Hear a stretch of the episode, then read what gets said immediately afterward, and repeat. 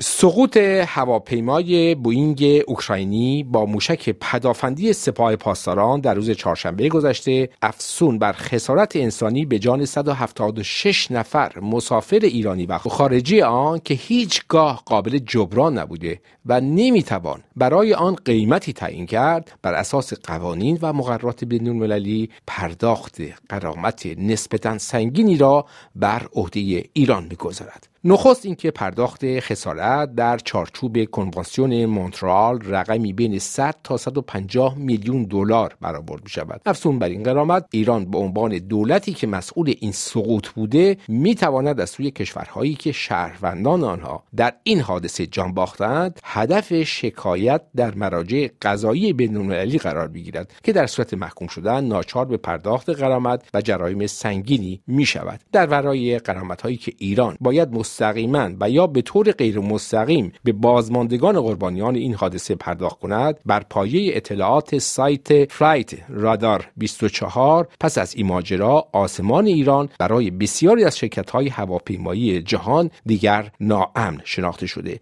و در نتیجه میزان پروازهای عبوری از آسمان ایران به کمتر از نصف کاهش یافته. این موضوع می تواند به طور سالانه خسارتی بین 40 تا 50 میلیون دلار بر اقتصاد ایران وارد کند. این مجله اقتصادی به موضوع قرامت هایی که ایران پس از سقوط هواپیمای بوینگ اوکراینی باید بپردازد و خساراتی که از این بابت بر اقتصاد کشور وارد می شود اختصاص دارد. خانم لیلا صابر وکیل متخصص در امور اقتصادی و تجاری در فرانسه میهمان این مجله اقتصادی هستند.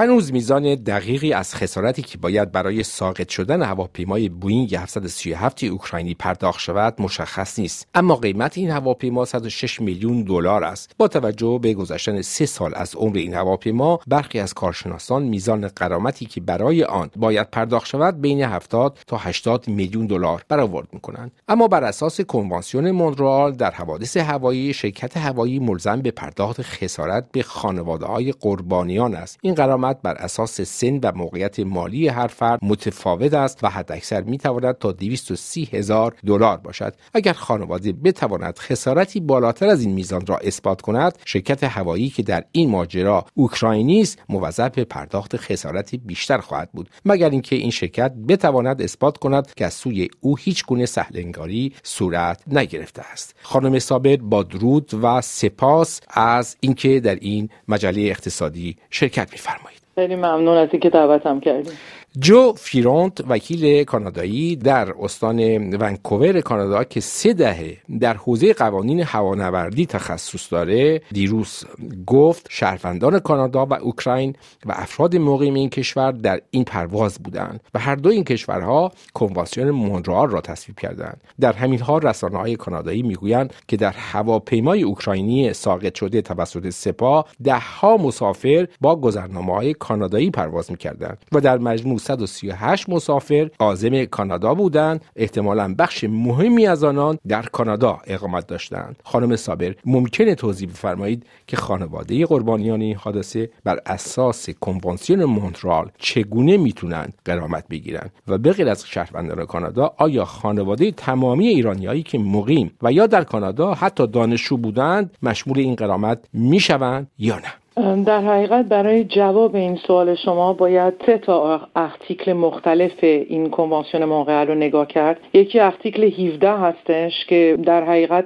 مسئول می‌دونه هر شرکت هواپیمایی رو از وقتی که شما سوارش هستین و یک مسئولیت générale هستش در حقیقت. یعنی شما اگر که با هر کمپانی aérienne باشین این مسئولیت اگر که در حقیقت مرگی باشه article 17 هستش که مسئولیت این کمپانی رو میگه که این مسئولیت وجود داره. این principe اساسی کنوانسیون مونترال هستش که بعد از کنوانسیون Varsovie امضا شد چون کنوانسیون Varsovie که سال 1929 امضا شده بود خیلی عوض شده بود و باید حتما کشورهای مختلف می‌خواستن که بتونن یک کنوانسیونی داشته باشن که در حقیقت هر مملکت های مختلفی بتونن امضا کنن.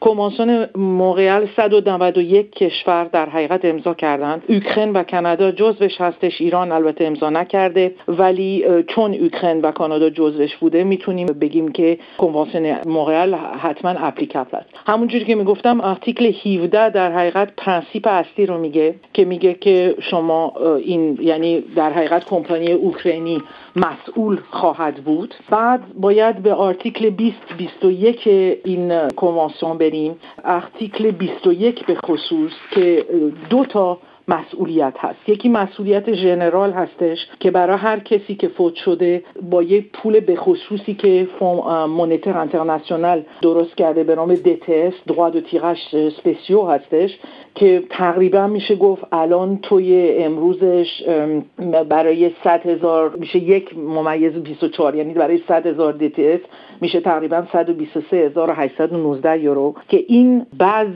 چه گفت خسارته که اینو به هر باید بر کمپانی اوکراینین به هر پساژه می‌تونه با اپلیکاسیون این کنوانسیون مونرال و آرتیکل 17 که داشتم می‌گفتم داده بشه. بجز این خسارت یه خسارت دوم که بیشتر از این می‌تونه باشه همه معامله های مسافرین می‌تونن ببرن بالاتر ولی برای هر چیزی که بیشتر از این باشه آرتیکل 21 این کنوانسیون میگه که اگر این کمپانی هواپیمایی بتونه نشون بده که مقصر نبوده و اینو کمپانی اوکراینین باید در حقیقت نشون بده که مسئولیتی نداشته یا تقصیر اون نبوده نگلیژانسی نبوده اون وقت می‌تونه که چیز بیشتری این کمپانی اوکراینین نده. روی بعض ارتیکل 21 کنوانسیون مونرال در حقیقت. ولی این اون وقت فامیلا می‌تونن کیسو ببرن بعد از اینکه اکسپرتیزهای مختلف باشه. چون می‌دونین توی گذشته تصادفهای مختلف دیگه بوده متاسفانه. و اون وقت می‌تونن کیسو ببرن توی دادگاه های دیگه. شما سوالی که از من کردین اینه که آیا که ایرانی هایی که در این هواپیما بودن می‌تونن برن جلوی دادگاه های و کدوم دادگاه. باید آرتیکل 33 کنوانسیون مونرال رو نگاه بکنیم که میگه که در حقیقت فامیلا می‌تونن برن جلوی دادگاه کشوری هر کشوری که امضا کننده بوده در حقیقت.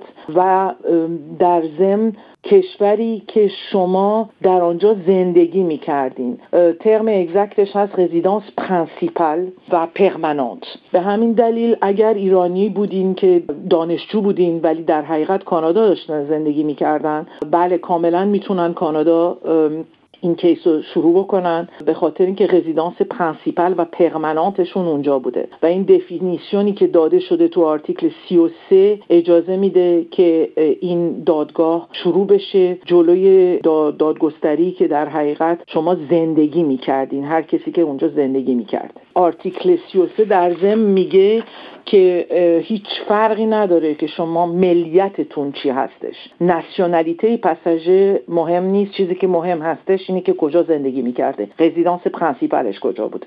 خانم صابر آیا خانواده قربانیان بیش از غرامتی که الان خب راجبش توضیح فرمودید که در چارچوب کنوانسیون مونترال تعیین شده می‌تونن با طرح دعوا در مراجع قضایی بین المللی به صورت جمعی و گروهی و یا دولتی که در آنجا اقامت دارن یا شهروند اونجا هستن علیه ایران اقامه دعوا کنن و ایران رو وادار به پرداخت جرایم و قرایمی بکنن مازاد بر آنچه که در کنوانسیون های بین المللی مونترال در شده. همونجوری که گفتم چون این در حقیقت دو تا استیج مختلف خواهد بود این خسارت. ما داریم الان درباره خسارت دوم حرف می‌زنیم که بالاتر از اون صد هزار تا DTS در حقیقت هست که میشه تقریبا 120 هزار یورو. اونو که اتوماتیکه. ولی اگر بالاتر از اون بخوان باشن معمولا کیس های گذشته که ما داشتیم نشون داده که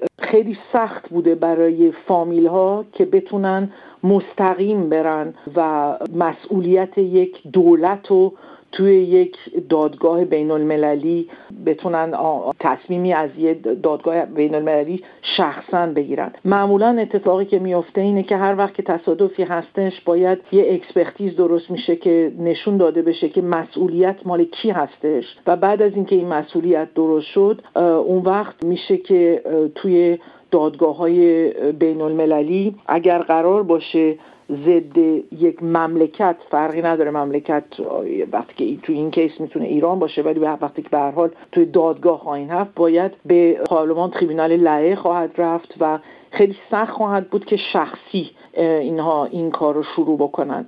ولی دولت ها امکانش وجود داره و ممکنه مثلا Ukrainian Airlines یا حالا باید دید چجوری این موضوع جلو خواهد رفت. ولی بیشتر فکر می‌کنم که در این راه بره. و فکر می‌کنم اکسیونی اگه باشه از طرف اوکراین یا از طرف کانادا ممکنه باشه. به گفته مدیرعامل شرکت فرودگاه ها مبلغ درآمد حاصل از پروازهای عبوری سال گذشته یعنی سال 97 1700 میلیارد تومان بوده که نسبت به سال 96 حدود 14 درصد کاهش داشته.